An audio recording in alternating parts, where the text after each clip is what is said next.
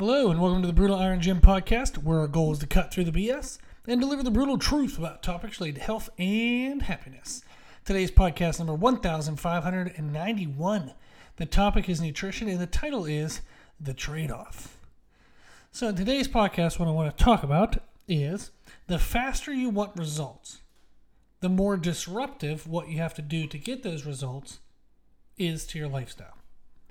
And the faster you want results, the less of those results you get to keep. There's a trade off between results and sustainability. And sustainability in the sense of like the lifestyle of the actions you're doing, and sustainability in regards to the degree of results that you achieve. Again, the faster you want results, the more disruptive it is to your lifestyle. Therefore, the less likely it is that you can maintain those actions. And the faster you want results, the less of those results you get to keep because you have to kind of like rebound afterwards. So let's look at some like kind of typical situations, what you see. A person's overweight. They eat inconsistently. It's not that they overeat as much as they just kind of don't eat, then they overeat, then they don't eat, then they overeat. So it's more inconsistent eating. They don't have a healthy kind of knowledge of nutrition. They don't have great habits. They just kind of grab food as they can when they can. And it's not really like nutrition is kind of a secondary part to their life. And what they believe to be healthy is food choice specific, meaning things that are organic, you know, or brown rice over white rice. So what they believe to be healthy is specific to foods, not the actual structure of how they eat the foods. And they believe in order to lose body fat, they have to eat significantly less. And they have to eat these quote unquote healthy foods that they don't necessarily like. So, they take uh, one of a few options. So, one option is they find a diet that has specific meals, specific foods, specific amounts of foods, and specific times you would eat. Like everything's just specific. It's black and white. It's do this and nothing else. It isn't personalized and they have to change pretty much everything they're doing about what and when they eat. And it's often overly restrictive. It causes an enormous initial deficit. So they start it, they struggle to find time for food, uh, you know, kind of, kind of like meal prep, like prepping the food and make sure it's available and ready to eat. And they make mistakes along the way, but they might lose a little bit of weight initially. But because of the mistakes, because of the struggles, they feel like a failure and they're constantly falling off their plan. It isn't sustainable, so they quit and they go back to what they were doing before. But overwhelmingly, it's likely that they'll end up gaining more weight than what they were originally before they started that diet. So you'll hear people like they start a diet, come off a diet, start a diet, come off a diet, start a diet, come off a diet. All of a sudden, after two or three years, they're they're 10 pounds, 15 pounds heavier than they were two or three years ago. So they do a diet, come off a diet, do a diet, come off a diet, and each time it somehow gets worse. Another option is a person finds a diet that has some structure, has some rules, but is very open. Think of like ketogenic diets or intermittent fasting. And they think, okay, well, I have some freedom of food choice. And I like that but I have constraints on maybe the category of my choices. For example, no carbohydrates, or on timing. You know, you can only eat during a certain time of the day. That would be intermittent fasting. And they do it for a while. And they usually can last longer than the first option I mentioned. uh, you know, the black and white kind of diet. They can last a little bit longer, doing sometimes a little more freedom. And it seems to be working. They, they see some weight loss. They, they like the freedom within the program. But then life happens. you know, something gets in the way of the rules, and maybe they go to a party, maybe there's just chaos and they can't eat when they were supposed to, they can't eat what they were supposed to, and it just, it's a bummer. You know, like they fall off the plan. And, you know, not necessarily for because they were mentally weak, it's just crap got in the way, life got in the way. You know, that happens. Life is not predictable in any way whatsoever. So, their perfect plan kind of falls apart a little bit. And especially if they were doing a ketogenic diet and all of a sudden they ate some carbs. Well, daggum, you know, you learn you gain like four pounds overnight. You feel depressed. The next day, you're not really super motivated. You know, you kind of eat a little bit of this, eat a little bit of that, or maybe you lose your damn mind and eat everything. so you gain another one or two pounds. But you're like, you know what? I, I can't do this. I don't want to fail. I'm going to get right back on the diet. So they get right back on the diet, but they're overly restrictive. They overdo under eating to make up for the overeating. So the weight starts to come off, but they have super strong cravings. And they're just mentally fatigued, tired, frustrated, hungry as hell, moody, you know? So they overeat again. Their weight goes up. They feel like a failure. And then that cycle continues. Or if they're doing intermittent fasting, you know, a life event happens that messes with their timings. They have to adjust from their usual time. Not a big deal, you know, but it starts to happen more often. And now all of a sudden, when they want to reset their, their time frame, it seems to cause more cravings and hunger and struggle. And eventually, that timing window seems to kind of move around every day depending on what's happening within the day. And it doesn't have that same kind of degree of structure anymore, and therefore, they stop seeing significant weight change. So again, they feel like a failure. And there are many other options, but these are some pretty common ones. But in all of these options, the faster you want results, the more extreme things you have to do.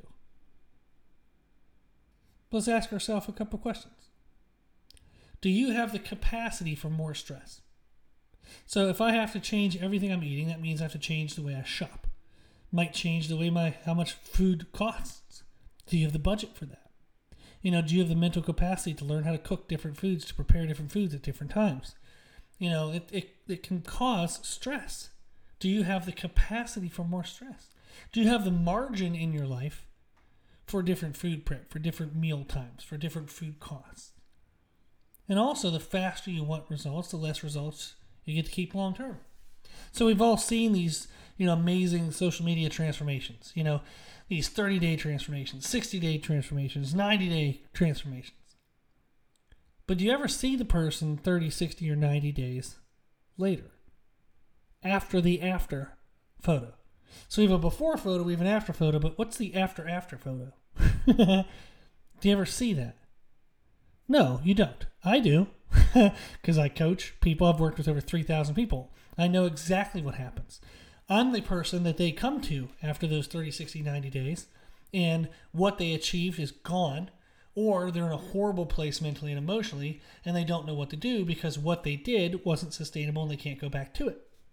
I'm the person who comes back and fixes all that. The reason why I'm not the person that does it is because I know it's crap. It's absolute crap.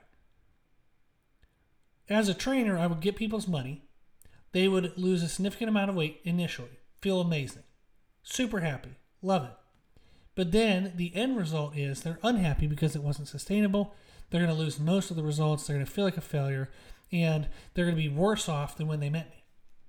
I do not want to take people's money and leave them worse off. Hell no. So that's why I don't do those kind of crazy transformations. You know, could I put together a major transformation process, sell it super cheap, get a bunch of people to do it, make a ton of money? Sure, I know how to do that. yeah, it's not a problem. Uh, you know, in terms of knowledge, it's a problem in terms of like morals. I don't want to do that because I know what it is. I know what the after after photo is. I know what the after after mindset is. I know how much those things hurt people. And there's a better way to do it. Slow and steady, as they say, does win the race. It's not an exciting race. you know, if you're going to watch a, a race of rabbits versus a race of turtles, there's clearly one that is more exciting. Unless you're strapping those turtles to some, you know, uh, Matchbox cars or some kind of, uh, you know, remote control car, it's really pretty ba- uh, boring to watch turtles race. I actually can't even say that I've ever done that because it was so damn boring. No one made me do it. No one offered that I could do it. You can't watch turtles race because no one wants to watch turtles race, right? And I'm not saying that everybody needs to go slow and steady. That's boring. That's not super exciting. But you do need to be aware of the trade off. Whatever you do that's extreme will not last long term. The actions that produce the change will not be sustainable. So, what actions will you go back to? What will you do after the extreme stuff is done? That's the question. That's the question. That's the key. That's the thing no one ever talks about. What will you do when the extreme stuff is done? What are you going to do? How will you eat when the way you ate isn't sustainable? When what you do can no longer be done emotionally, mentally, financially? When you're burned out, when you can't handle the stress, what will you do when the extreme can no longer be done? What will you do? What will you do in the after after? right? No one talks about that. No one thinks about that until they're in it and then they go, oh shit. What will you do? Most likely, you're going to go back to what you did in the first place. You're going to go to what you were doing before you were doing the extreme because you don't know what else to do. And what you were doing before you did the extreme was what made you overweight, and then it'll make you overweight again. How do we fix that? Education. That's how we fix it. I encourage people to learn and to focus on changing their daily habits in a sustainable way, a lifestyle sustainable way. Learn how to eat what actually is the definition of healthy. It's not specific foods. And learn how to do it in a sustainable way. Now, you can do that in kind of two different approaches. So, I'm saying you need to learn the slow and steady, but it doesn't mean you can't do the fast and crazy. you know, you can start with learning the slow and steady, figure out, okay, so this would be the baseline of how I actually should eat. This is what I should do when I have to go back to something. Once you learn it, and you're like, okay, I got a pretty good handle of this. You know, I have my calories in range. I'm getting good protein. I'm eating pretty good distribution. I've seen some weight loss along the way, but it's kind of plateauing a little bit. What should I do next? Well, you can do some crazy stuff. You can go crazy. Just do some wild and crazy crap and know that it's not going to be sustainable, but it'll push the meter. You know, it'll push the mark. It'll it'll push your weight loss. It'll push some progress. And then once you're burning out or once you're at the end of it, you go back to those new habits that you learned. This is what I do. So I know the baseline of the best things to do to stay lean and still have good muscle tissue, good energy throughout the day, and kind of feel good and live a healthy lifestyle. And then when I have the capacity to push myself, I'll try some crazy things. This is what I do. This is why like I experiment with things. I've lost 50 pounds in 10 weeks or less three different times. I lost 50 pounds in eight weeks one time. I've lost 70 pounds over the course of 10 months that involved me doing 6 a.m. cardio every single day, and I didn't miss a single day in 10 months. When I was trying to gain weight, I remember I drank a gallon of milk a day for two years, didn't miss a single day in two years. I have done some extreme things, and I'm saying that it's totally okay. But you have to know what to go back to.